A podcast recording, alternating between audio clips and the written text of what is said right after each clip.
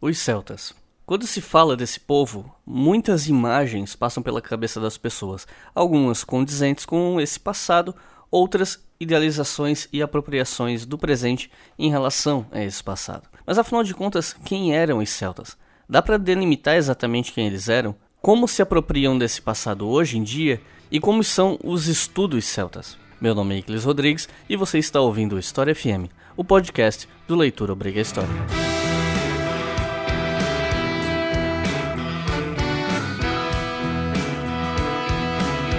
Salve ouvintes do História FM, bem-vindos a mais um episódio do podcast do Leitura Obriga a História. E hoje vamos falar sobre os celtas. Quem foram esses sujeitos, esses povos, quem eram os celtas? E para falar sobre esse assunto, eu convidei aqui o professor Dominique, que eu vou deixar que se apresente para o pessoal. Olá, Icles e todo mundo aí que está escutando o História FM. Em primeiro lugar, gostaria de agradecer pelo convite. Eu sou o professor Dominique Santos. E eu leciono História Antiga e Medieval na FURB, a Universidade de Blumenau. E minha área de especialização é a Antiguidade Tardia. É isso aí, pessoal. Então vamos, sem mais demora, entrar no assunto, mas primeiro vamos passar pelos comerciais.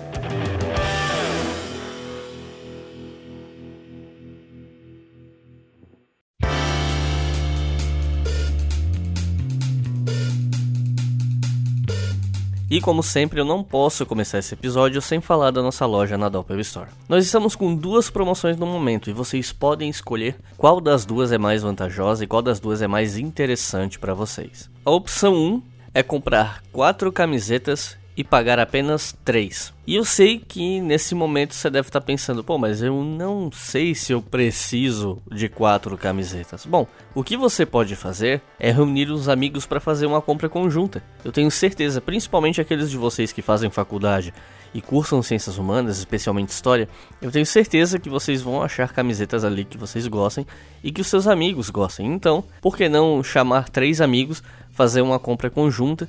E cada um leva uma camiseta. E vocês racham frete, racham os custos. É só botar 4 camisetas no carrinho e o desconto é dado automaticamente. Não precisa botar cupom, não precisa fazer nada. Só botar as 4 camisetas no carrinho e efetuar a compra. A outra opção de promoção, lembrando que as duas não são cumulativas, é o seguinte. Você coloca 3 camisetas no carrinho. Depois você procura no site da Doppel Store o livro Direita e Esquerda do Norberto Bobbio e o livro sai de graça. Ou, para facilitar ainda mais sua vida, você pode ir aqui na descrição do feed, clicar no link do livro que está ali embaixo, aí você vai direto para a página da Doppel Store, onde está o livro, você clica em comprar, depois você adiciona as 3 camisetas que você quer, e depois que as 3 camisetas tiverem sido adicionadas e o livro já estiver lá, o livro sai de graça. Desconto é aplicado automaticamente e você leva o livro sem pagar absolutamente nada mais por isso. Outra opção de compra conjunta também, você pode reunir amigos, chamar 2 pessoas, comprar cada um a sua camiseta, rachar os custos do frete e você ainda leva um livro. Então dá uma olhada na nossa loja porque as estampas são legais, as camisetas têm excelente qualidade como todas as camisetas da Doppel Store inclusive, e eu tenho certeza que você vai achar camisetas que você gosta.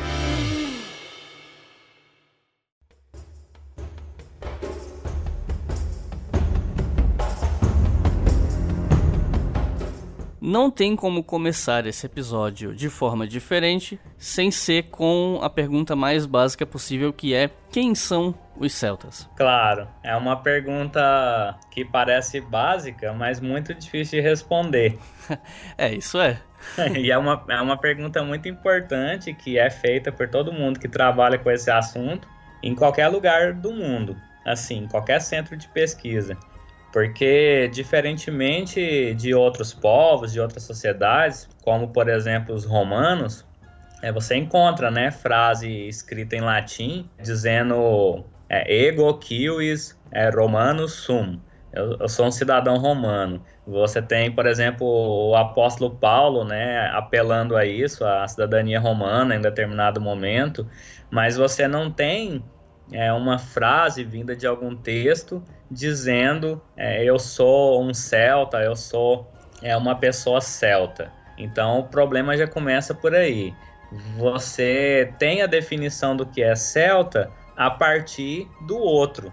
Uma definição clássica disso, por exemplo, é a obra do Júlio César, Os Comentários das Guerras Gálicas. No primeiro trecho ali, no momento específico, no início da obra, ele começa dizendo que a Gália está toda dividida em 3 partes. Daí ele diz quais são essas partes, e uma dessas partes ele diz que seria habitada por pessoas que se chamam celtas. Então é uma nomenclatura que vem de fora, né? Não é uma nomenclatura que a gente obtém dos próprios povos. E esse termo celta, ele aparece já em autores antigos, lá no Hecateu de Mileto, por exemplo, que é um escritor grego que viveu ali no século, alguma coisa assim, 5, 6 antes de Cristo. Ele, por exemplo, diz que Massália ficava localizada próximo da terra dos celtas. Se não me falha a memória, é a primeira vez que o termo aparece. Em grego, acho que ele menciona alguma coisa sobre o mar céltico. Ele diz alguma coisa assim, Celticen Thalassan, né? O mar céltico em grego. Então essa palavra celta, ela aparece na língua grega, né? A gente pronuncia Celtic, e aí essa palavra do grego, depois ela apareceu no latim, com a pronúncia também provavelmente Celtic, e daí veio ao português, e aí a gente pronuncia celta em português, mas em inglês tem as duas pronúncias. O pessoal lá da Irlanda, por exemplo, eles falam Celtic ou Celtic.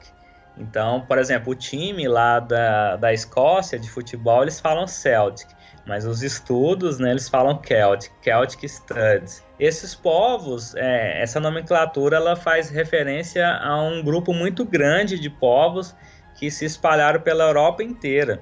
Então, Alemanha, países falando em nomenclaturas assim contemporâneas, de lugares contemporâneos, países que a gente conhece hoje, estados nacionais, Alemanha, Portugal, Itália, Irlanda, Inglaterra, França, muitas localidades clamam para si um passado, né, uma herança com conexão com esses povos aí que a gente denominaria celtas. Então, celtas seria uma espécie de forma guarda-chuva que a gente usa para se referir, na verdade, a vários povos diferentes, de regiões diferentes, que se espalharam pela Europa inteira. Então, assim, é realmente de difícil definição. Você estava falando sobre o espaço que eles ocuparam. Se não me falha a memória, baseado num mapa, numa projeção que eu vi, eles se espalhavam desde o norte da Península Ibérica até praticamente quase a Escandinávia, né? Não sei se eles chegaram a ocupar a Escandinávia também, mas pelo menos o norte dessa região que a gente conhece como Europa Ocidental, né? Toda essa costa. E no episódio que a gente gravou sobre Júlio César e a Conquista da Gália, até um dos convidados, o Potter, ele estava falando sobre isso, né? Sobre como os tais, entre aspas, gauleses, eles não necessariamente tinham uma unidade que esse nome dava, e que isso foi dado pela alteridade por parte dos romanos. E, como você está falando, o mesmo ocorre com os celtas, né? Então, assim, tentando aprofundar um pouquinho esses povos, essa classificação. O que a gente chama hoje de celtas, eles eram formados por povos que hoje a gente consegue classificar de uma forma mais clara, ou ainda é uma coisa muito difusa? Olha, eu acho assim que na definição mais que se sistematiza melhor nos estudos célticos assim no mundo, eu penso que uma coisa fundamental é a língua. Isso ajuda a definir muito. Tanto que em boa parte dos lugares aí espalhados pelo mundo, quando você tem, por exemplo, um departamento de estudos célticos, significa que nesse departamento você estuda as línguas que são consideradas línguas célticas, línguas do ramo céltico. E essas línguas, elas são, por exemplo, as línguas de ramo gaélico e as línguas de ramo britônico, para dar um exemplo. De ramo gaélico, você tem o gaélico irlandês, o gaélico escocês. Do ramo britônico, você tem o galês, né? Você tem o bretão, falado no norte da França. Então, tem gente, por exemplo, que vai definir o que é celta de acordo com o idioma. Se fala uma língua celta, se falava uma língua celta na região, então você teria celtas ali, né? Mas isso que você falou, fazendo referência aí a programas anteriores, né, que vocês conversaram sobre a Gália, isso está correto. Quando você olha para o que era a Gália, o próprio Júlio César já diz, né? A Gália estava dividida em três partes. Mas quando você olha para a Gália, quem habitava ali, que povos eram esses, eram inúmeros povos. Não só celtas, mas germânicos também. Os celtas que habitavam ali, esses gauleses, eles eram de grupos diferentes também, que tinham conflitos entre si. E se espalharam por todo esse território aí. A Gália compreendia acima dos Alpes ali, e a França, né? A própria Bélgica tem esse nome porque os belgas, né, eram um povo que habitava ali também de origem céltica. A Suíça, que se chama Federação Helvética, algo assim, né? Tem esse nome também derivado. Em próprio Portugal, você tinha os Lusitani, que era também uma podemos chamar a tribo, né, céltica. Se a gente for colocar os nomes de todos esses povos juntos, esses que a gente chama de celtas, daria aí facilmente uns 100 povos, umas 100 etnias diferentes, umas das outras. E mesmo quando você pega um povo específico, como o que a gente chama de irlandeses, lá do período da Ibérnia, que seriam os Scots, que é um povo específico, esse povo aí também, a Irlanda no período era dividida em cerca de 150 tuarras, né, que são uma palavra irlandesa para algo que a gente talvez diria em português tribo, né? Então, a Irlanda desse período aí, que período é esse que a gente está falando? O século V, por exemplo, depois de Cristo, ela era dividida em cerca de 150 reinos independentes um do outro, que tinha seus próprios reis, suas próprias regras, e eram chamados de tuá, o plural tuarra, né? Então, mesmo dentro de um povo, você ainda tinha, né, fragmentações.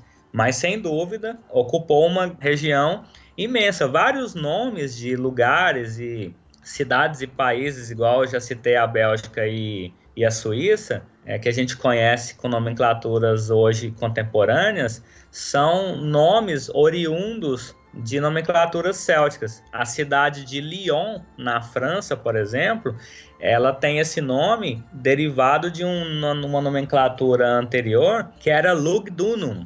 O que é Lugdunum? Lugdunum é a fortaleza do deus Lug. Então, é uma nomenclatura também céltica. Londínio, que é a cidade de Londres também, uma nomenclatura celta. Então, assim, a gente tem vários. Bom, já é uma coisa que a pergunta que eu ia fazer, né, ela meio que talvez já esteja parcialmente respondida, mas eu acho que vale a pena perguntar, porque em história sempre há detalhes e complexidades que a gente não pode tomar como garantidos, né? Minha pergunta é, os celtas eram um povo desses que eram considerados povos bárbaros pelos romanos? Sim, a definição de bárbaro, ela porque é interessante aqui, importante falar dos romanos, mas também é importante falar dos gregos, porque, como eu falava anteriormente, os gregos já se preocupavam com os celtas, né? Então, os romanos se preocuparam com os celtas, mas os gregos também. Como consequências, tem uma série de autores que escreveram em língua grega e que falaram dos povos célticos, e que escreveram em latim também. Então, nos dois relatos, tanto em língua grega quanto em língua latina, você tem descrições desses povos que a gente chama de celtas como bárbaros. Para o grego, quem era o bárbaro? O bárbaro para o grego era aquele que não falava a língua grega. Por vezes que não tinha os costumes gregos, mas sobretudo era uma questão relacionada com a língua, né? Quem não falava grego era bárbaro. Já em Roma, também tinha a questão do latim, mas era muito importante a definição territorial, do limes, né? Do limite do império. Aqueles que estavam fora do limite, que viviam fora do limite do império, eram bárbaros. aí é que, claro, né, eu estou generalizando um pouco, falando assim o que é Grécia, o que é Roma. Muito grande o período, né, de tempo e de espaço, colônia, império. Então, essas definições também, elas mudam com o tempo, teriam que ser vistas em suas especificidades. Mas então, aos olhos dos gregos e aos olhos dos romanos, a gente pode sim dizer que os celtas estão entre esses povos que eles consideravam bárbaros, né? Sem dúvida, os celtas são os outros. Não está na categoria identitária do nós, mas do outros, né? Naquela definição ali do Júlio César, da Galha toda, dividida em três partes, ele diz que uma era habitada pelos belgas, a outra pelos aquitani, e uma terceira que na sua própria língua, se chamava celta, e na nossa, gaulês. Então você vê aí já um separativo, né? Você vê uma separação entre as duas coisas, duas denominações. Mas você tem uma série de textos, e aqui eu já deixo como indicação, tem uma moça chamada Julie Schuster, lá da URGS, que fez uma dissertação de mestrado na qual ela analisou como os pictos eram representados pelos romanos. E entra muito nessa pergunta aí que você me fez, porque ela, analisando, né, as fontes escritas em latim, ela percebeu que esses pictos, né, povos pintados, significa isso, né, para os romanos, eram descritos como selvagens, como bárbaros, que iam para a guerra nus, né, tatuados, com o corpo todo tatuado, fazendo algazarra. Os gregos também, quando representam esses povos chamados célticos, muitas vezes eles aparecem como beberrões. Então tem essa representação da barbárie. Certamente são povos que preocuparam muito os autores gregos e latinos. Mas a gente também não pode esquecer que há algumas outras representações mais relacionadas com o campo da admiração. Principalmente nos textos gregos, por exemplo, os celtas aparecem como aqueles que eram filósofos da natureza, né, que sabiam interpretar, fazer cálculos matemáticos complexos. Às vezes tem algumas questões assim que aparecem que se afastam um pouco disso, né? Mas ainda assim estaria no campo assim da religião, do conhecimento. O Pitágoras, por exemplo, falando sobre os celtas, ele diz que eles conheciam a transmigração das almas.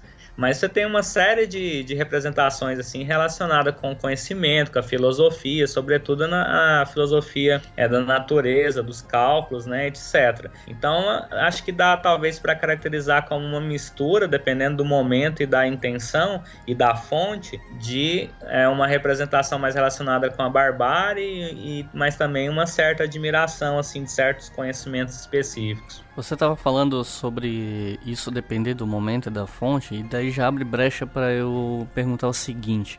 Você mencionou alguns séculos, alguns períodos. Qual é exatamente a temporalidade, no caso, o recorte temporal de existência dos celtas baseado no que a gente sabe sobre eles? Outra pergunta bastante complexa, sabe por quê? Porque vai depender da área, depende da área de estudo da pessoa. Por exemplo, acabou de acontecer agora em julho, eu tive que escolher, inclusive, ou eu ia para Ampu de Recife, ou eu ia para Bangor, uma cidade lá no País de Gales, porque estava acontecendo lá a Celtic Conference, que é um congresso celta internacional muito importante. Então, o que acontece num congresso de estudos célticos? Você chega lá, você não tem historiador apenas. Você tem pessoas de todas as áreas. Você tem antropólogo, você tem sociólogo, historiador, filólogo, filósofo, artista, cineasta. Quando você fala estudos célticos, é um campo de estudo assim, multidisciplinar. Então, o que acontece? Dependendo da área, cada pessoa vai dar uma definição mais específica, cada pesquisador. Os arqueólogos, por exemplo, muitos deles gostam de impor a barreira. A Miranda Green, que é uma celtóloga, que é arqueóloga, professora no País de Gales, ela gosta de colocar a barreira, por exemplo, 600 a.C. até 600 depois de Cristo. Fora isso, não se pode falar mais de celtas, né? Mas se você for, por exemplo, para alguém que é do cinema, essa pessoa estuda os célticos e estuda filmes, por exemplo, do mundo contemporâneo. O cinema galês, por exemplo, e aí ela pega alguma temática que tem a ver com representação céltica. Se você vai para a literatura, por exemplo, aqui na No Brasil, a gente tem a ABEI, que é a Associação Brasileira de Estudos Irlandeses, e dentro da ABEI você tem algumas pessoas que estudam literatura irlandesa, mas nessa literatura irlandesa, nos processos de construção das identidades irlandesa, do período ali da independência, né, dessas disputas políticas, culturais, sociais, econômicas com a Inglaterra ou, sobretudo, com a ideia de Reino Unido, você tem pessoas que estudam, por exemplo, a construção desse imaginário céltico ou os usos de um passado céltico para a elaboração dessas questões na literatura, nos currícula irlandeses, como se ensinava a história da Irlanda, por exemplo, nas escolas desse período, na poesia, na música, no folclore. Então, quando você vai para os estudos, um congresso de estudos célticos, você encontra todo esse pessoal com as suas definições muito variadas do que é ser celta, né?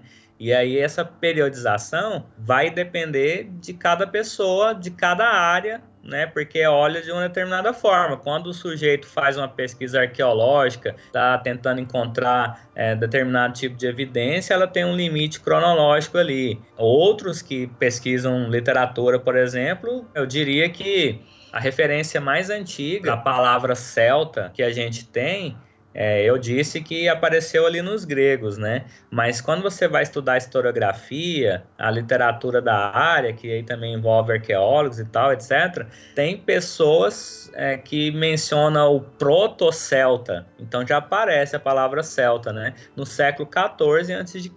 E a definição mais contemporânea é hoje. Nesse momento, tem alguém em algum lugar do mundo estudando alguma temática celta que é contemporânea, tempo presente e tempo imediato. Na UFSC mesmo, né, a universidade aí que você fez sua formação, conhece muito bem, você tem aí um núcleo de estudos irlandeses na UFSC, que é coordenado por alguns colegas do departamento aí da tradução, da letras, da literatura, né, a professora Maria Rita, que coordena esse grupo. Há alguns estudos deles, dessas pessoas, né, relacionados com a questão céltica na literatura, no cinema e no teatro, né, e assim por diante. Bom, então, para a gente finalizar esse primeiro bloco, eu queria te perguntar qual seria, na tua opinião, aí baseado, né, nos teus estudos, na tua leitura, no teu contato com outros profissionais, o que você acha que caracteriza um povo celta? Sobretudo, a língua, né? Todos esses povos que eu mencionei, apesar dessa pluralidade muito grande, eles falavam uma língua céltica, né? Então, é uma língua de um tronco muito específico. Se a gente pensar em idiomas contemporâneos, o que é falado, por exemplo, na Irlanda hoje, a primeira língua oficial da República da Irlanda, que é o gaélico irlandês e o gaélico escocês, para quem estiver ouvindo e nos entender, é como se fosse uma relação entre o português e o espanhol. A pessoa que fala o irlandês consegue compreender a pessoa que fala o escocês e vice-versa. Eu já presenciei a pessoa falando em gaélico irlandês e a outra respondendo em gaélico escocês e vice-versa, e as duas pessoas conversando. Se fosse, por exemplo, do gaélico irlandês para o galês, já é uma língua diferente, é uma língua do tronco britônico, mas ainda assim um idioma céltico. Algumas coisas poderão ser compreensíveis. Então eu diria que a língua, e por isso que algumas pessoas que estudam celtas, continuam estudando celtas ainda hoje, porque as línguas ainda existem. O irlandês, por exemplo, ele é o irlandês moderno, não é o irlandês antigo, que tem as suas variações, mas ainda assim é a língua irlandesa, que é considerada uma língua céltica. Então, eu diria que a questão número 1 é a língua, mas também tem a questão religiosa, e aí é um grande debate. Por exemplo, em todo grupo celta tinha druida. O druida é uma personagem importante aí do mundo sagrado, suprassensível, né, céltico.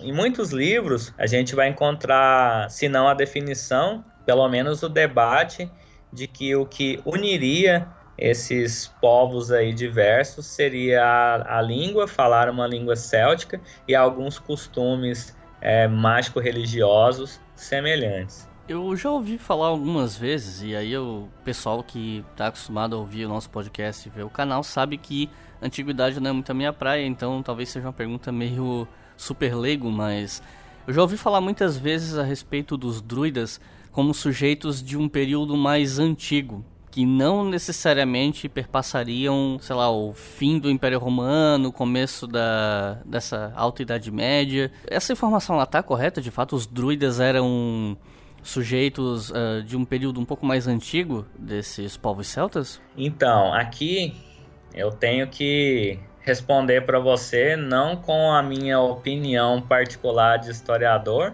mas considerando a grande pluralidade de pessoas que escutam, né, o podcast, eu tenho que pensar nessa grande divergência que tem aí de visões entre as pessoas que estudam o campo, né?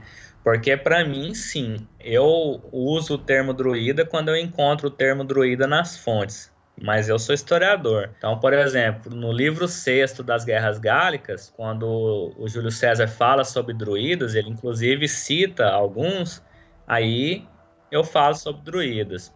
Mas tem outros momentos, por exemplo, tem um texto, uma fonte irlandesa escrita por volta do século VII, que é a Vita Sancti Patricii, Vida de São Patrício, escrita por um hagiógrafo irlandês chamado Morhu Mokhu Macteni. Quando o Morhu escreve, ele faz uma análise ali de uns personagens que são personagens que manipulam o sagrado e andam junto com um rei específico chamado Lurie. E quando o Patrício chega nas terras desse Lurie, um desses personagens levanta voo e vem voando até o Patrício, né? E o Patrício, então, faz uma oração e a fonte diz assim: aquele danado que degradou a fé católica cai do seu voo, bate a cabeça numa pedra e morre. E dentro do contexto da fonte, todo o vocabulário para se referir a esses personagens é um vocabulário persa.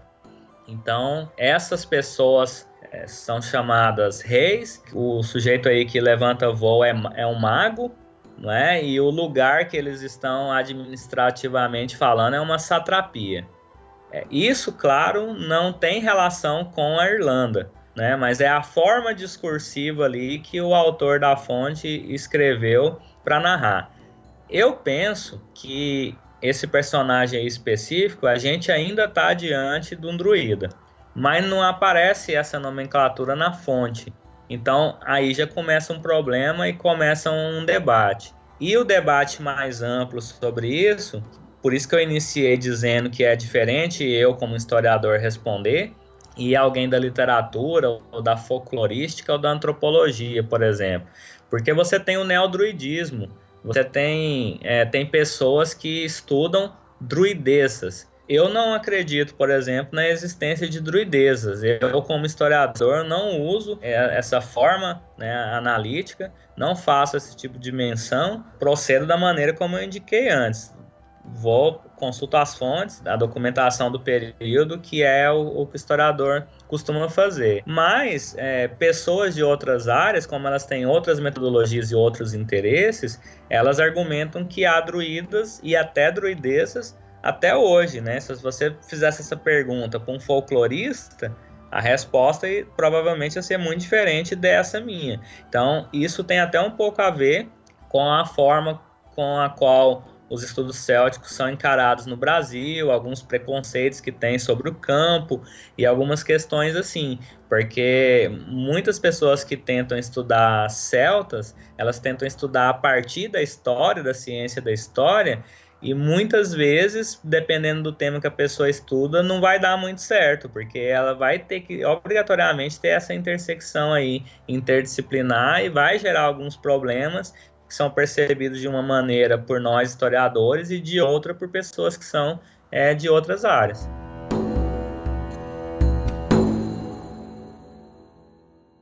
Você está ouvindo o História FM.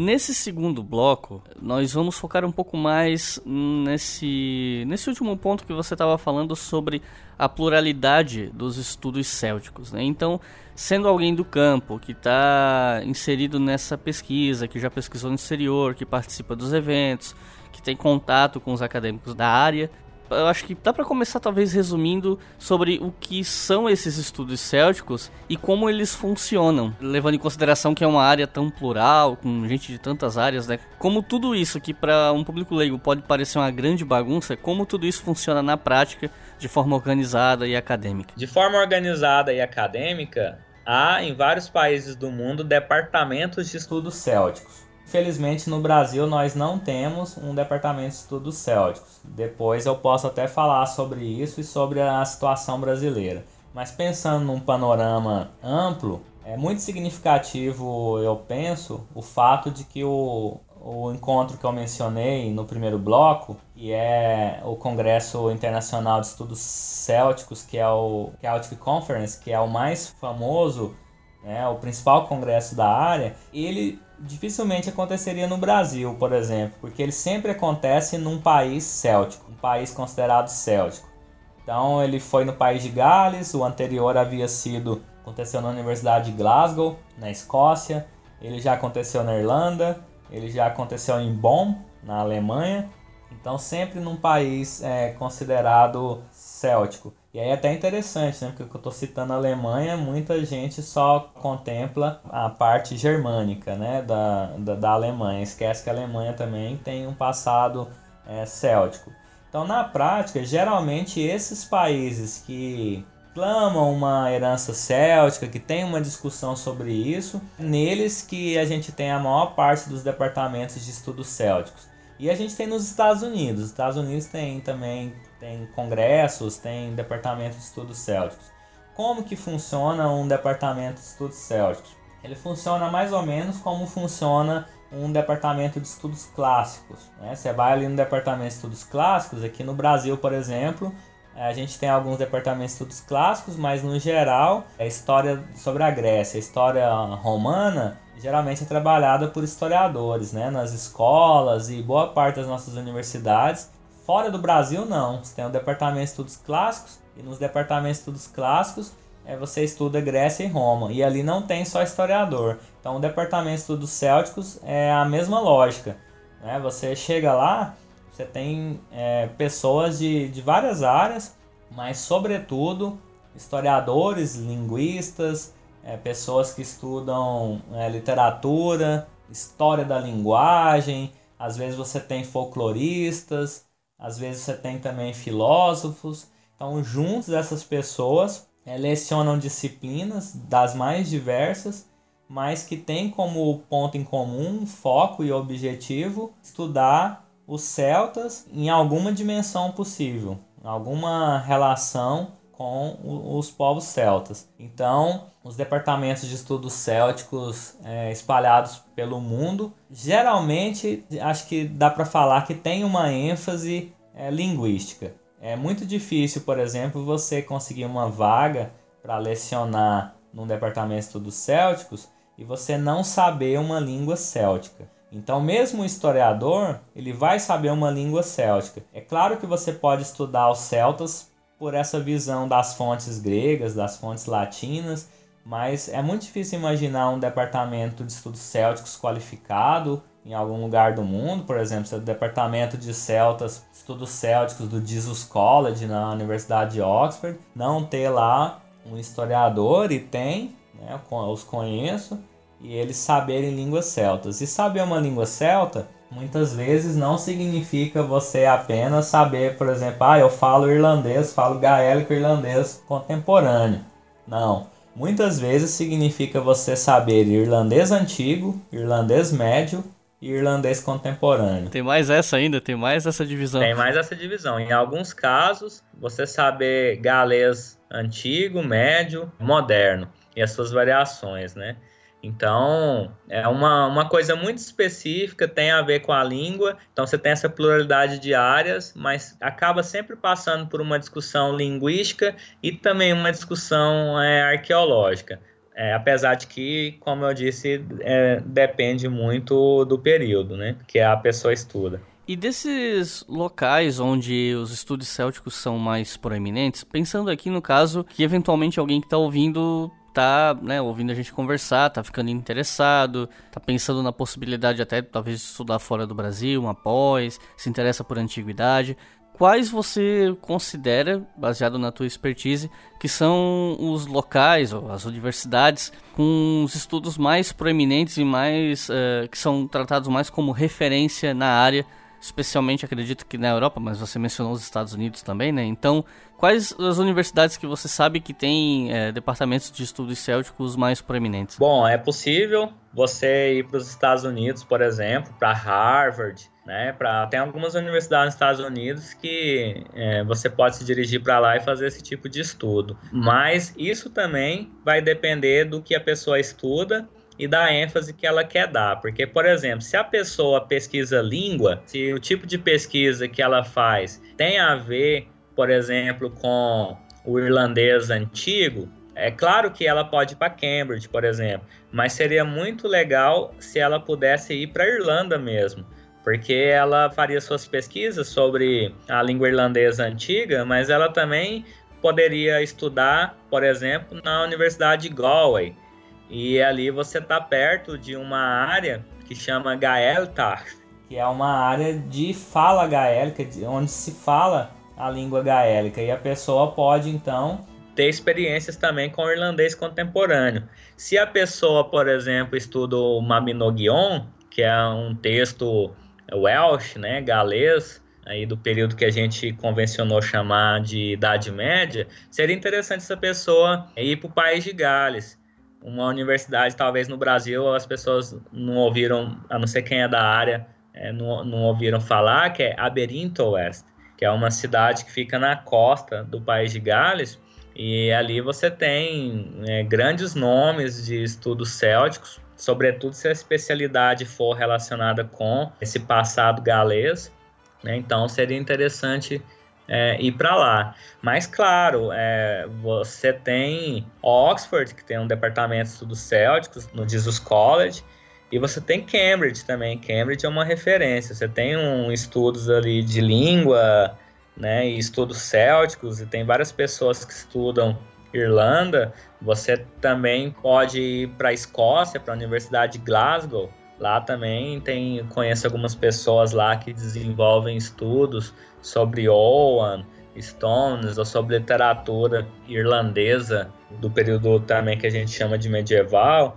Então, assim, tem muitas opções. A própria Alemanha também é possível ir para lá e desenvolver estudos célticos lá. Eu diria, assim, que depende muito. Talvez a graduação a pessoa fica aqui no Brasil mesmo, aí num mestrado ou possivelmente num doutorado, apesar de a gente estar num momento difícil, né, de poucas bolsas, que eu espero que passe, né, esse momento turbulento, mas é possível a pessoa fazer um mestrado ou um doutorado nesses países. A gente tem exemplos, tem um colega nosso aqui do Brasil, Nelson Bondioli, ele fez o mestrado dele com a Miranda Green, que é uma grande pesquisadora de celtas em nível mundial, e ela professora na universidade, acho que de Cardiff, não estou certo da universidade, mas é no País de Gales, e o Nelson, brasileiro, fez história antiga no interior, né, de algum estado aqui brasileiro, nem teve assim história antiga direito, porque no período que ele estudou, a universidade infelizmente não contava com um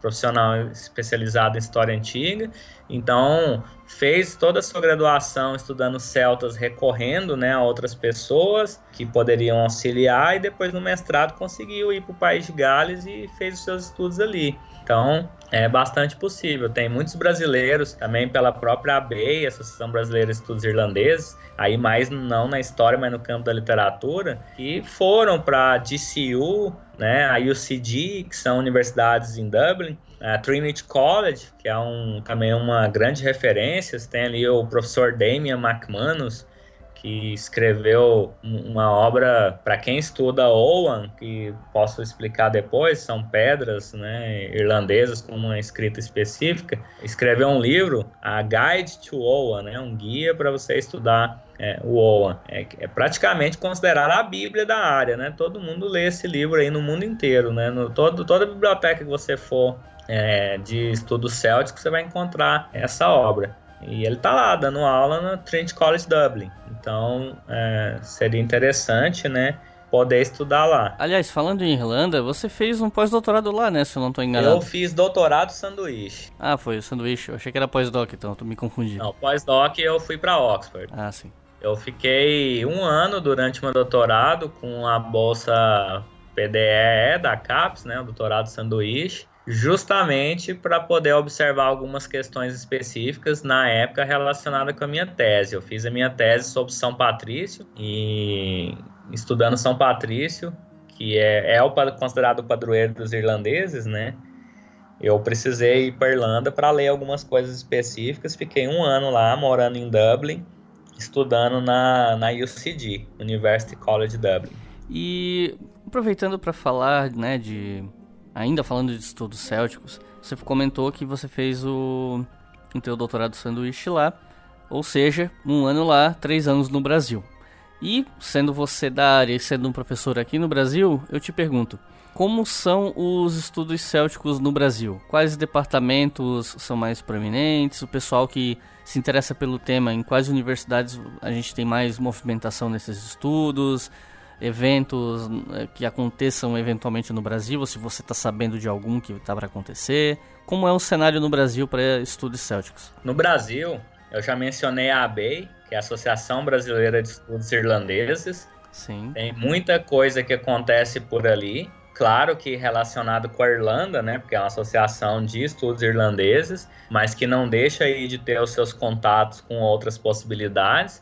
Tem muito estudo ali, sobretudo na área do teatro, do filme, da literatura. Igual eu mencionei, na própria UFSC aí tem um núcleo de estudos irlandeses, você tem um núcleo de estudos irlandeses até agora recentemente fundado em Palmas, no Tocantins. Você tem já no Nordeste, você tem representante também na Federal de Goiás. Então, em torno dessa associação, Associação Brasileira de Estudos Irlandeses, você tem muita coisa acontecendo já há um certo tempo, há algumas décadas. Eu lembro de ter tido contato com a ABEI para meados de 2013, 2014, mais ou menos, porque era uma época que eu estava cogitando estudar a Irlanda, né? Acabei migrando para outros campos, mas lembro de ter tido contato e também percebi que, de fato, a área mais proeminente me parecia ser justamente a literatura, mas também com boa ênfase em teatro. Até tive contato com o professor José Roberto Oshé, aqui do Departamento de Letras da UFSC, que inclusive, ele, se eu não me engano, ele traduziu o Pós-Guerra do Tony Judd, então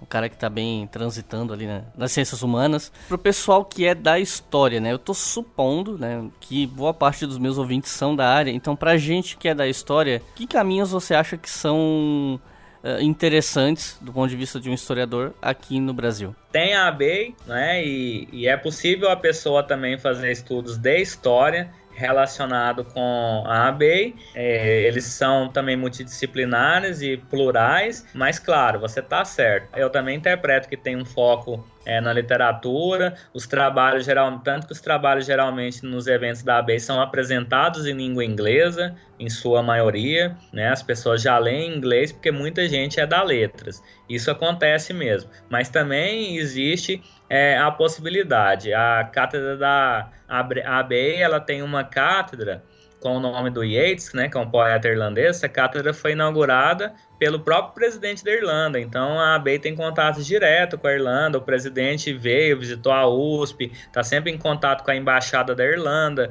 Então, assim, é muito importante lembrar-se da ABEI, mesmo se a pessoa faz até um estudo independente, que eu vou explicar respondendo a sua pergunta, mas mesmo nesse caso é importante. Eu vou te dar um exemplo prático que aconteceu comigo, que por meio da ABEI e da Embaixada da Irlanda a gente conseguiu resolver. Na época do doutorado sanduíche, eu precisava de alguma documentação específica ali da CAPES para conseguir o doutorado sanduíche, e precisava um visto para o país, uma questão assim, não me lembro os detalhes agora. mas a situação da Irlanda era diferente. Lá você não conseguia o visto antes, você conseguia o visto depois. Só você entra no país e você tem, no período que eu fui, não sei se a regra ainda se mantém, você tinha um período ali de 30 dias para poder regularizar a sua situação. E aí como é que eu ia explicar para a CAPES que era assim, eu não tinha o visto para ir, que eu só ia conseguir o visto depois e tal, etc. Recorri à ABEI, falamos com a embaixada, o pessoal da embaixada fez uma carta explicando como é que funcionava a situação para brasileiro entrar na Irlanda, e aí por meio disso a situação se resolveu. Então, beleza, registre-se, né, que a ABEI é muito importante para vários aspectos. Também é importante falar que existe a BRATER, que é uma revista de estudos célticos e germânicos, que também existe no Brasil já há algumas décadas. Hoje ela está situada ali na Universidade no Maranhão. A professora Adriane Zierer também tem um grupo, né, em torno, que auxilia a professora e ela está cuidando dessa revista. Apesar de ser uma revista, ela não funciona só como um periódico, ela também agrupa em torno de si uma série de pesquisadores que trabalham com questões célticas no Brasil a partir de várias áreas, mas também história. Então, eu mesmo já me relacionei muito com esse grupo, eu faço parecer, né, para a revista, eu já publiquei artigos antes, né, nessa revista, e ali você tem um grupo de pessoas do Brasil inteiro. Na própria UFSC tem um colega da filosofia, que é o professor João Lupe, que é um nome, assim, referência para estudos de filosofia, né? Ele tem uma problemática ali, ele queria entender, por exemplo, como que os druidas faziam cálculos matemáticos complexos e por que que os filósofos irlandeses medievais que ele estuda teriam talvez se apropriado desses cálculos e tal, etc. Então ele chegou nesse assunto, né? E ele é aí da UFSC, da área de filosofia. Da história, além de mim, você tem a própria Adriane Zierer, que é professora de História Medieval no Maranhão, e ela pesquisa muito essa questão do imaginário. Tem um documento que ela trabalha muito, que são as visões de Túndalo, né? Como é que essa questão apareceu em Portugal, né? Esse imaginário aí desses paraísos terreais, dessas ilhas, né, imaginárias. Então ela estuda essa questão. Você tem na Federal Fluminense a professora Adriane Baron-Tacla, que é arqueóloga, que fez o seu doutorado em Oxford, né, e estudando também, ela estuda também essas questões célticas a partir da arqueologia, a partir da cultura material. Ela desenvolveu recentemente um projeto com moedas célticas no museu lá no Rio de Janeiro. Tem orientado trabalhos, por exemplo, do ponto de vista da arqueologia, sobre Newgrange, por exemplo, né, que é um monumento megalítico que fica na Irlanda. E aí, eu teria que ficar citando nomes, mas você tem vários historiadores que trabalham com isso. Só que a gente se agrega em torno desses grupos interdisciplinares, porque os estudos célticos são interdisciplinares. O que que o historiador, então, pode fazer? A pessoa que está fazendo, por exemplo, uma graduação em História e quer estudar estudos célticos. O que aconteceu comigo na prática?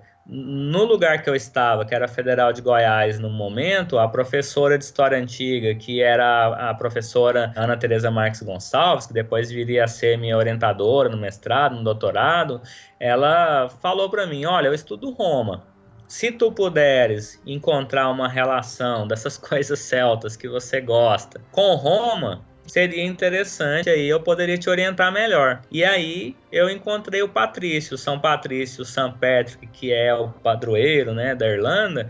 O Patrício, que existiu, que a gente tem documentos escritos por ele, né, a fonte falando sobre ele e tal, etc. Ele era romano, ele era um romano da Britânia Romana que foi sequestrado desse lugar, que a gente não sabe especificamente onde que é, mas possivelmente na costa da Britânia, e foi parar na Irlanda. Ficou lá 6 anos, vivendo como escravo, conseguiu fugir, foi recapturado, fugiu de novo, depois escreveu seus textos, né? Então, encontrei uma pessoa que tinha ido para a Irlanda, que foi sequestrado, que escreveu em latim, que teve uma educação em latim, a partir da retórica latina e considerado aquele que teria introduzido, isso é questionável, mas por isso que ele é também o padroeiro da Irlanda, um dos motivos, teria introduzido práticas, ensinamentos cristãos na Irlanda, né? Então foi por aí que eu comecei a estudar o tema, mas isso vai depender muito da universidade que a pessoa está. A gente sabe muito bem que tem professor, que tem professor e professora que só orienta no tema. Então, tem professor e professora que costuma orientar grandes temas e temas que essa pessoa já pesquisa. E há outros professores e outras professoras que aceitam esse desafio de orientar temas novos, temas propostos, muitas vezes por estudantes, né, que avançam para além daquele campo que o professor ou a professora está acostumado. Então, essa situação vai depender muito da universidade. Primeiro, se a universidade tem professor de história antiga, professor de história medieval, porque, embora os estudos célticos tenham esse caráter disciplinar, no Brasil, na área da história, quase todo mundo, eu estou falando quase aqui apenas para não generalizar, mas eu não consigo me lembrar de ninguém na área da história que estude celtas e que não esteja relacionado com a antiguidade e com o medievo. Então, a universidade seria interessante se ela tivesse alguém que lecionasse história antiga ou história medieval e que aceitasse acolher esse futuro historiador ou historiadora querendo estudar, fazer estudos célticos, né, estudar algum problema, ter um objeto de pesquisa relacionado com esse tema e que pudesse receber orientação dentro desses campos específicos. E aí escolher um tema, um recorte mais preciso, uma área geográfica mais delimitada, um corpo, né, de fontes, uma fonte ou um grupo de fontes também mais preciso, e é totalmente possível fazer, mas precisa ter essas condições. Seria também interessante, hoje, não é, na era digital, a gente tem acesso a muita coisa produzida e publicada em outros lugares, às vezes quase instantaneamente, né, pelo academia.edu e diversos outros portais e páginas, né, sítios que a gente pode recorrer para poder baixar, ler em PDF, né? Então, há muita alternativa hoje.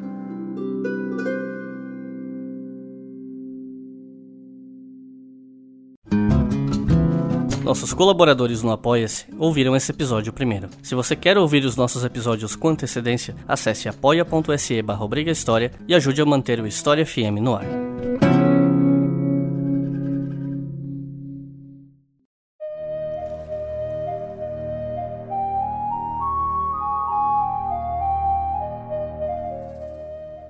Nesse último bloco, eu queria conversar um pouco sobre as apropriações, memórias, usos do passado relacionados aos celtas, porque a gente vê referências aos celtas em muita coisa, né?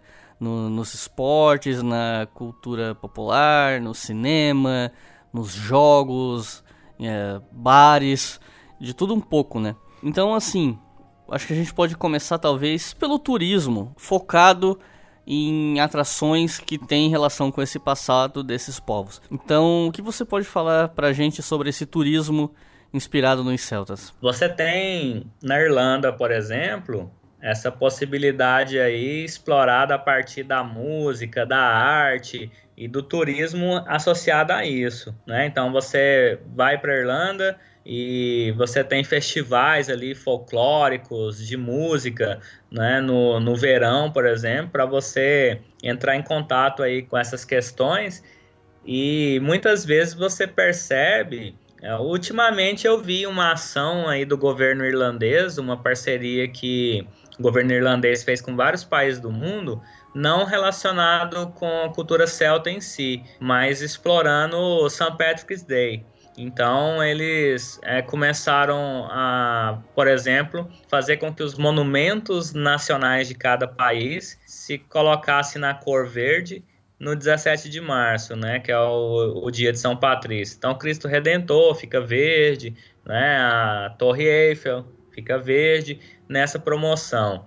Esse mesmo tipo de ideia de você vender a Irlanda, por exemplo, dessa maneira, eu já vi isso sendo feito com a questão céltica, dizendo que se trata da Ilha Verde, da Ilha Celta, uma espécie de ilha mágica, né, que você pode visitar. O pessoal do neopaganismo, por exemplo, explora isso muito, para você conhecer as canções folclóricas célticas, a música céltica, que é algo bastante, inclusive, complicado, né, de definir o que seria essa música celta ou arte céltica, mas isso tudo, por vezes, eu sinto que recentemente passou essa questão mais do Patrick's Day, acho que uma questão assim que deu certo, funcionou e está sendo explorada mais, mas um pouco antes, assim, talvez uns 15 anos atrás, ou uns 20 anos atrás, essa questão céltica associada com o turismo, né, principalmente para a Irlanda, mas também para a Bretanha, né, no norte da França, acontece muito.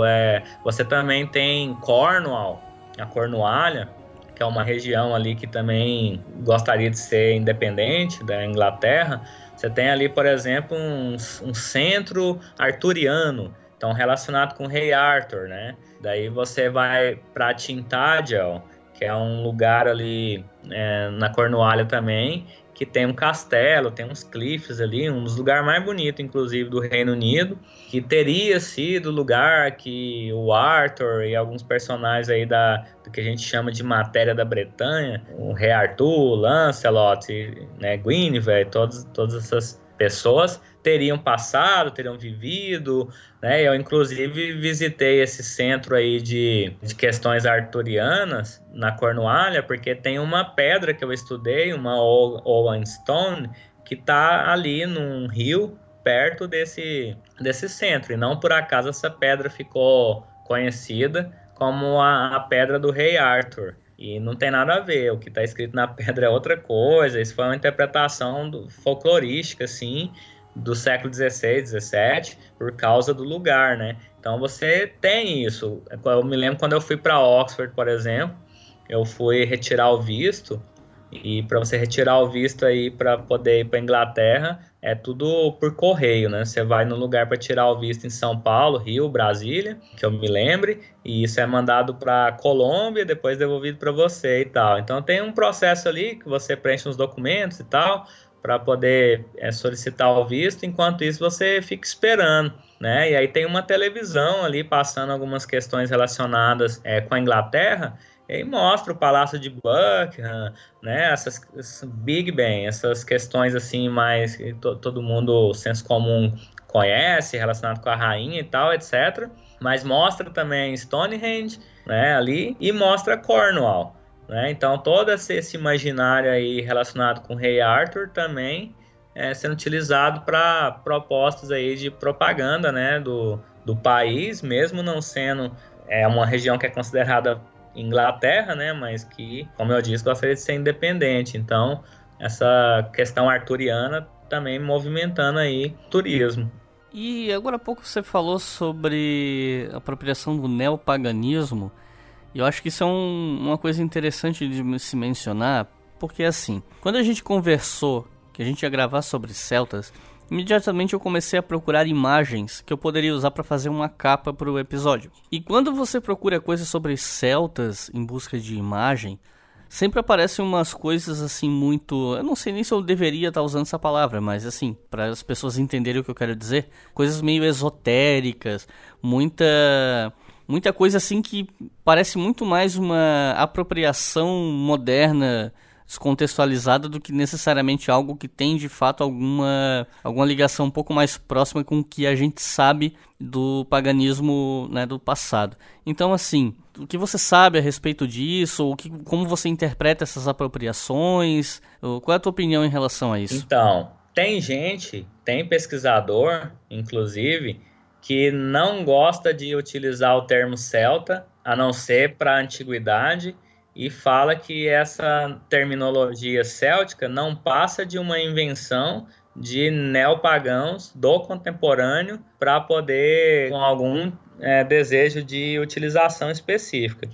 Você mencionou aí no início que Os celtas, eles são utilizados das mais diversas formas, né? Então, você tem Asterix e Obelix, grandes personagens, assim, que a gente conhece como sendo mago, né, como Merlin, por exemplo, você vê vestido sempre muito parecido, vestido sempre de branco, né, com a varinha ali ou com alguma coisa, falando algumas palavras mágicas, executando suas magias, sendo que você só tem um texto lá do Plínio que menciona que os druidas estariam vestidos de branco. É o único texto que existe, mas nas representações cinematográficas, televisivas, nas séries, né, você vê isso com muita frequência. E aí você tem também essas pessoas que fazem reconstrucionismos, né, e tem essas crenças neopagãs que fazem as criações mais imaginativas possíveis. Você tem isso em bandas que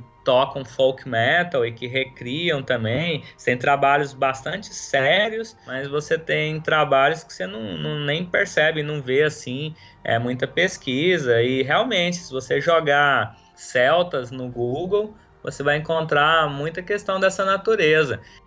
Eu fico assim reflexivo e pensando para responder, porque tem também as pessoas que têm isso como profissão de fé, né?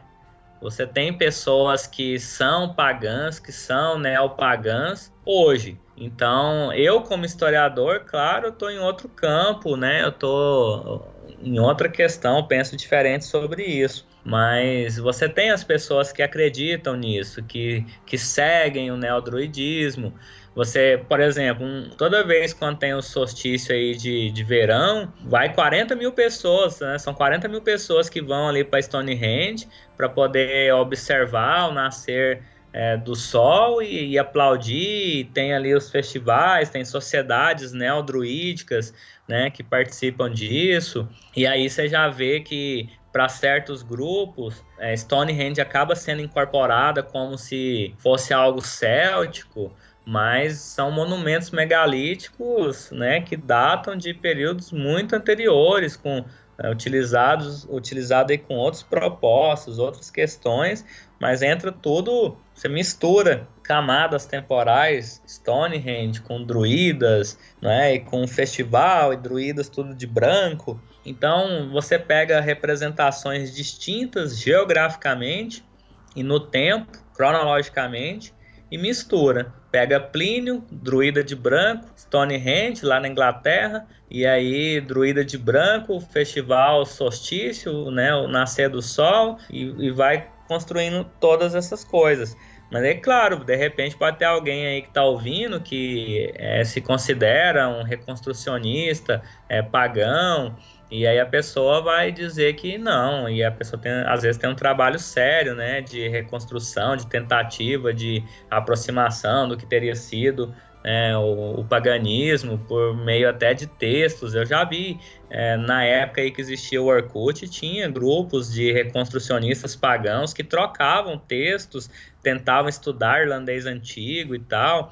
Então é uma questão espinhosa, porque para a gente da história, a gente tem, assim, às vezes, a gente quer analisar a coisa historiograficamente, historicamente, faz isso e quer ressarçar, né, essas questões. Mas a gente não pode esquecer que tem grupos que têm isso como crença, né, e aí se torna uma questão espinhosa. E na política, né? A gente está falando aqui bastante da religião, mas... eu tô me lembrando que no episódio sobre Júlio César e a Conquista da Gália, o Potter falou muitas vezes sobre essa questão, e você também mencionou isso aqui, sobre Helvética como, né, uma identidade suíça baseada nos gauleses e tal. A gente sabe que existem movimentos políticos que buscam no passado elementos de integração de uma identidade nacional que teria toda uma linhagem antiga. E isso, suponho, acontece também com os celtas. Procede? Procede, isso é muito claro. Se você se dirigir ao centro de Dublin, por exemplo, você vai ver o correio central ali, o General Post Office, e você vai ver que tem uma imagem do Cornualha, né, o Cúchulainn ali. Quem é essa pessoa? Essa pessoa é um herói que aparece no Tomb O'Queen, que é talvez considerada a maior epopeia de língua irlandesa. Então, existe aí essa epopeia irlandesa que conta a história de um rei, uma rainha, que tem uma conversa de travesseiro ali, dependendo do corpus documental que você utiliza, tem uma conversa de travesseiro e ali decidem contar suas riquezas, e aí um percebe que a riqueza, comparado com o outro, é quase igual, exceto porque um tinha a mais um touro lá específico que o outro não tinha. E aí inicia-se toda uma guerra por conta de um touro. E aparece esse herói aí, o Cúchulainn, né, o Cúchulainn, que vai lutar de um dos lados, né, dos exércitos.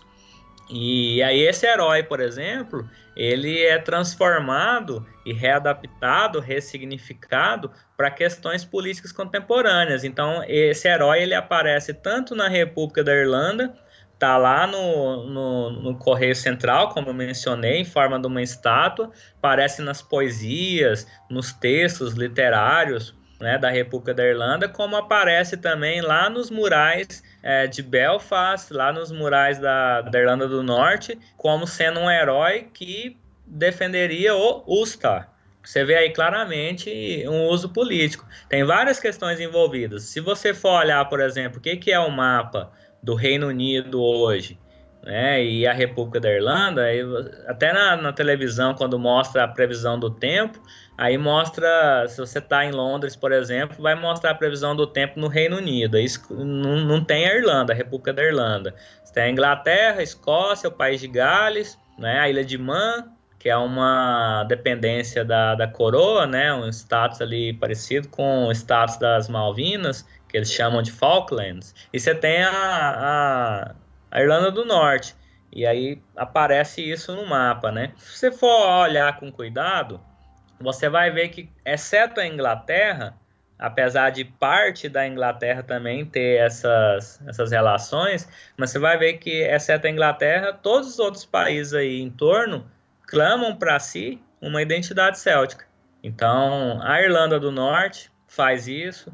A Cornualha, dentro da própria Inglaterra, gostaria de se separar. Eles têm bandeira, eles têm uma língua própria, o Cornish, córnico, né? Então, eles têm o seu próprio idioma. O País de Gales é a mesma coisa, né? Eles têm o galês, é um país ali próprio. A Ilha de Man, a mesma coisa, eles falam gaélico-manês, né? Eu visitei lá também, visitei os museus, conheci ali várias questões, eles também têm esse processo. E claro, a Escócia fez referendo recentemente, né?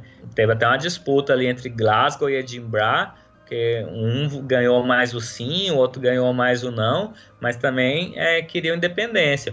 Então, se existisse um reino, igual existe o Reino Unido, né, um reino céltico, baseado nessa tentativa de construção nacionalista, herança, né? O nome aqui está aberto para discussão, tem várias discussões teóricas sobre esse assunto, mas só para simplificar e exemplificar, daria para fazer então um reino céltico, todo mundo faria parte, um Celtic Kingdom, em vez de um United Kingdom, e daí todo mundo faria parte, menos a Inglaterra, né? Então, por isso, você encontra assim, vários movimentos de resistência. Tem um sujeito que, eu esqueci o nome dele, mas um personagem aí político do País de Gales, que ocupou cargos no parlamento britânico. Olha que interessante o que ele fala. Ele fala que essa ideia de britânico, de Britishness e de Englishness, nada mais é do que uma forma que os ingleses criaram para impor a sua anglicidade sobre nós. Nós quem? Nós, os galeses, né? Então, assim, você observa que isso fervilha, né, nesses países. É uma questão muito, muito cara, muito importante. Tem políticas linguísticas, então, a todo tempo, né, você tem questões que interferem aí na política linguística do país.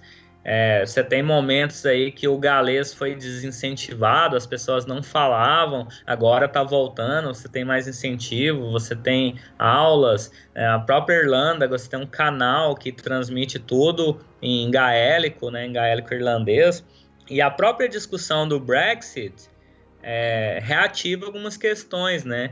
Um dos temas mais discutidos aí, por exemplo, do ponto de vista das duas Irlandas, é justamente o que vai ser feito com a fronteira entre Belfast, né, e Dublin, entre a República da Irlanda e a Irlanda do Norte, porque tem uma coisa ali que eles chamam de soft border, né, que é uma fronteira mais tranquila, mais light, acessível. Você pega um trem de Dublin para Belfast, demora um tempo ali, umas 2 horas talvez, e você cruza, não tem nem controle, não tem imigração, você pode passar de um país para o outro. E agora com o Brexit, como é que fica isso? A Inglaterra sai da União Europeia e aí todo o Reino Unido vai junto? E aí, se for junto, vai ter que fazer uma nova fronteira mais hard, né? Uma fronteira controlada ali entre a República da Irlanda e a Irlanda do Norte. E como é que vai ficar a questão da Escócia? Não é?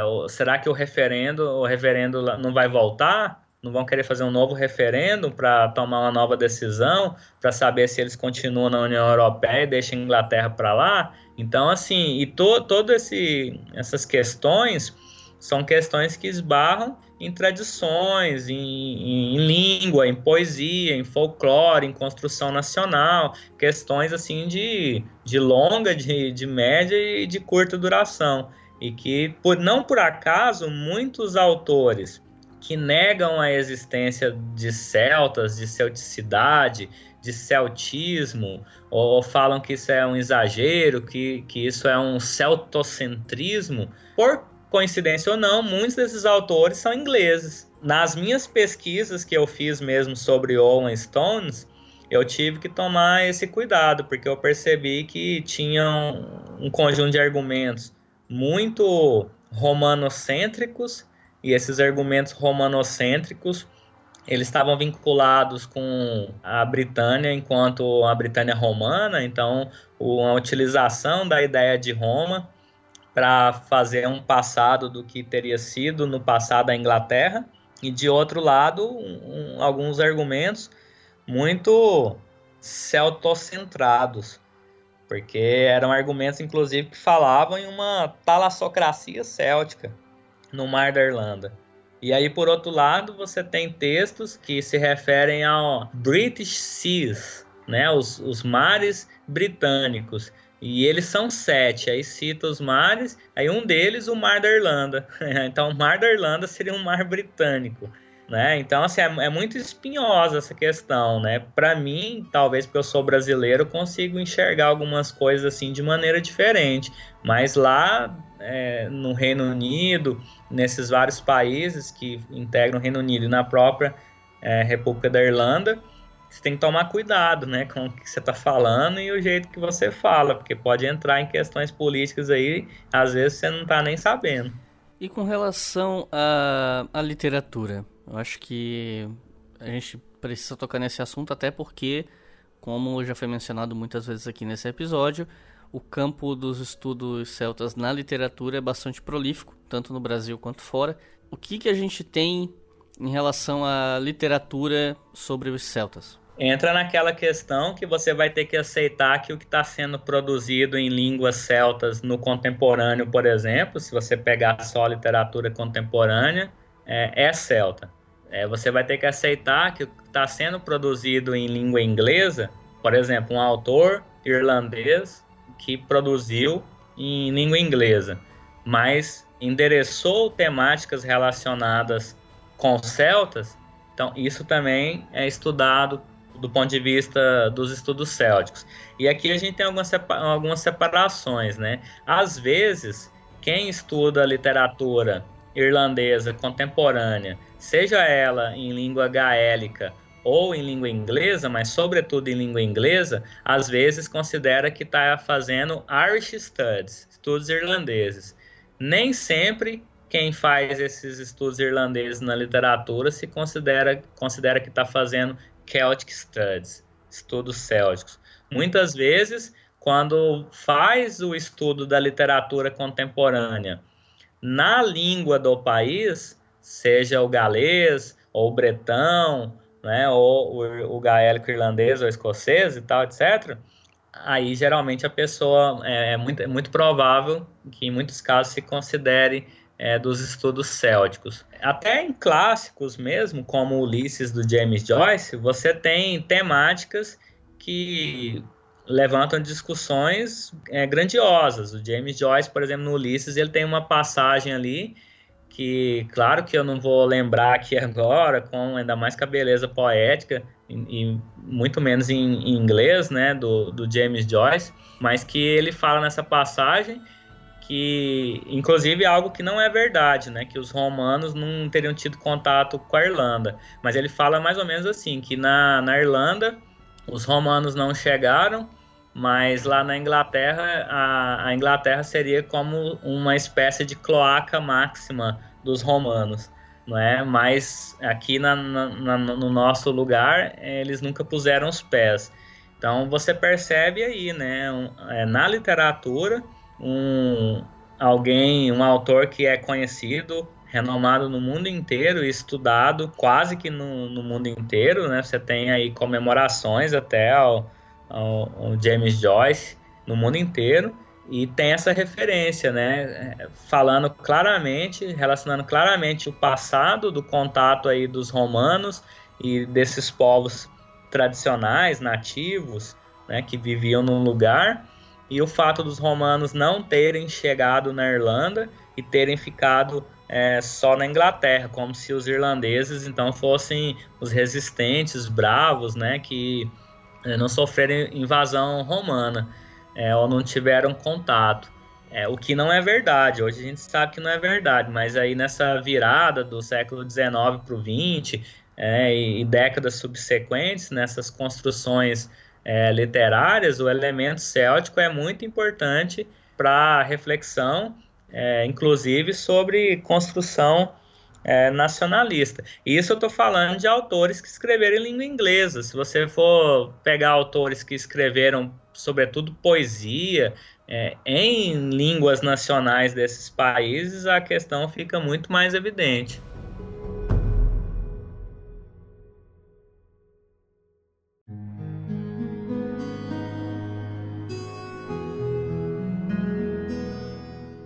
Nos encaminhamos para o encerramento desse episódio. Eu queria te agradecer muito por ter vindo aqui hoje, Dominique, gravar com a gente. Vindo, entre aspas, porque a gente está gravando à distância, mas muito obrigado por estar participando aqui conosco.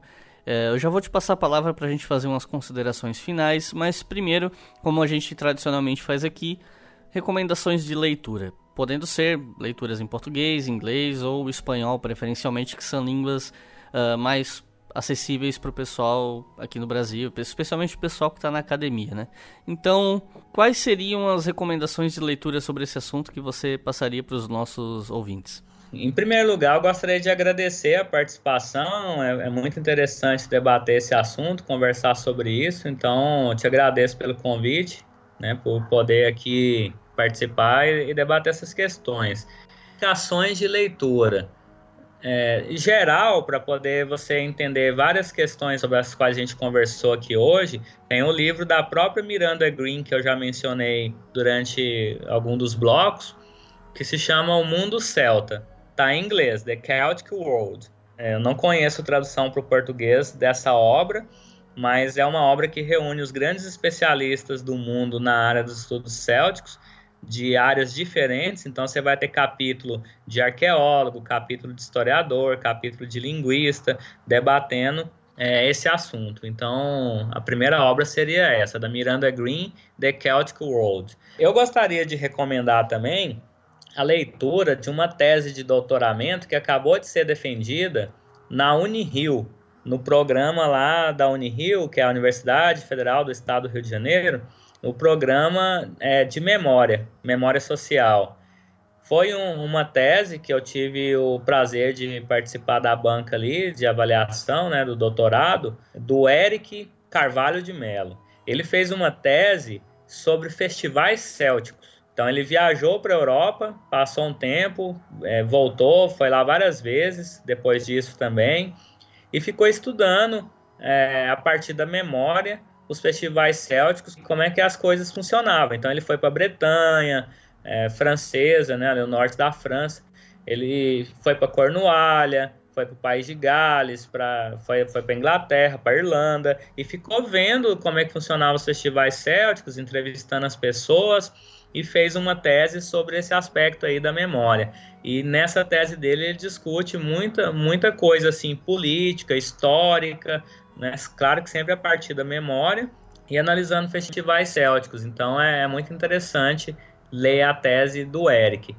Mas assim, para quem está querendo começar a estudar celtas, tem uma dica assim que eu dou, que eu acho que vale a pena seguir, que é entrar na página da revista BRATER, dessa associação que eu mencionei, de estudos célticos e germânicos. Ela está hospedada, se eu não me engano, na UEMA, na Universidade Estadual do Maranhão. Se não for estadual, é federal, mas com certeza no Maranhão.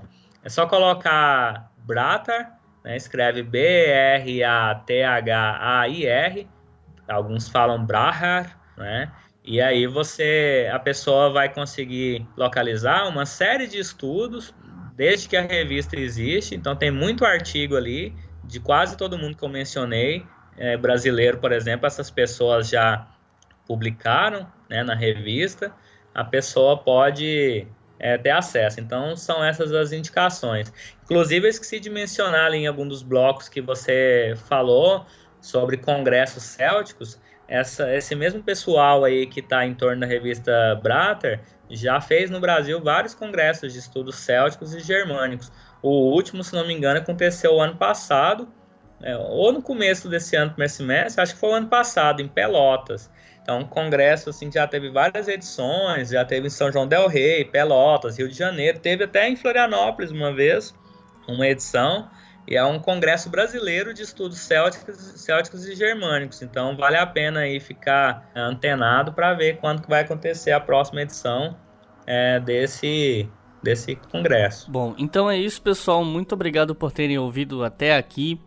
Não se esqueçam de dar uma olhada no texto do feed para ver as recomendações do Dominique. Eu vou botar ali os nomes do site, da tese, do livro. E não se esqueçam também de compartilhar esse episódio com quem vocês conhecem, com o pessoal que vocês sabem que se interessa por antiguidade, estudos celtas. Muito obrigado e até a próxima.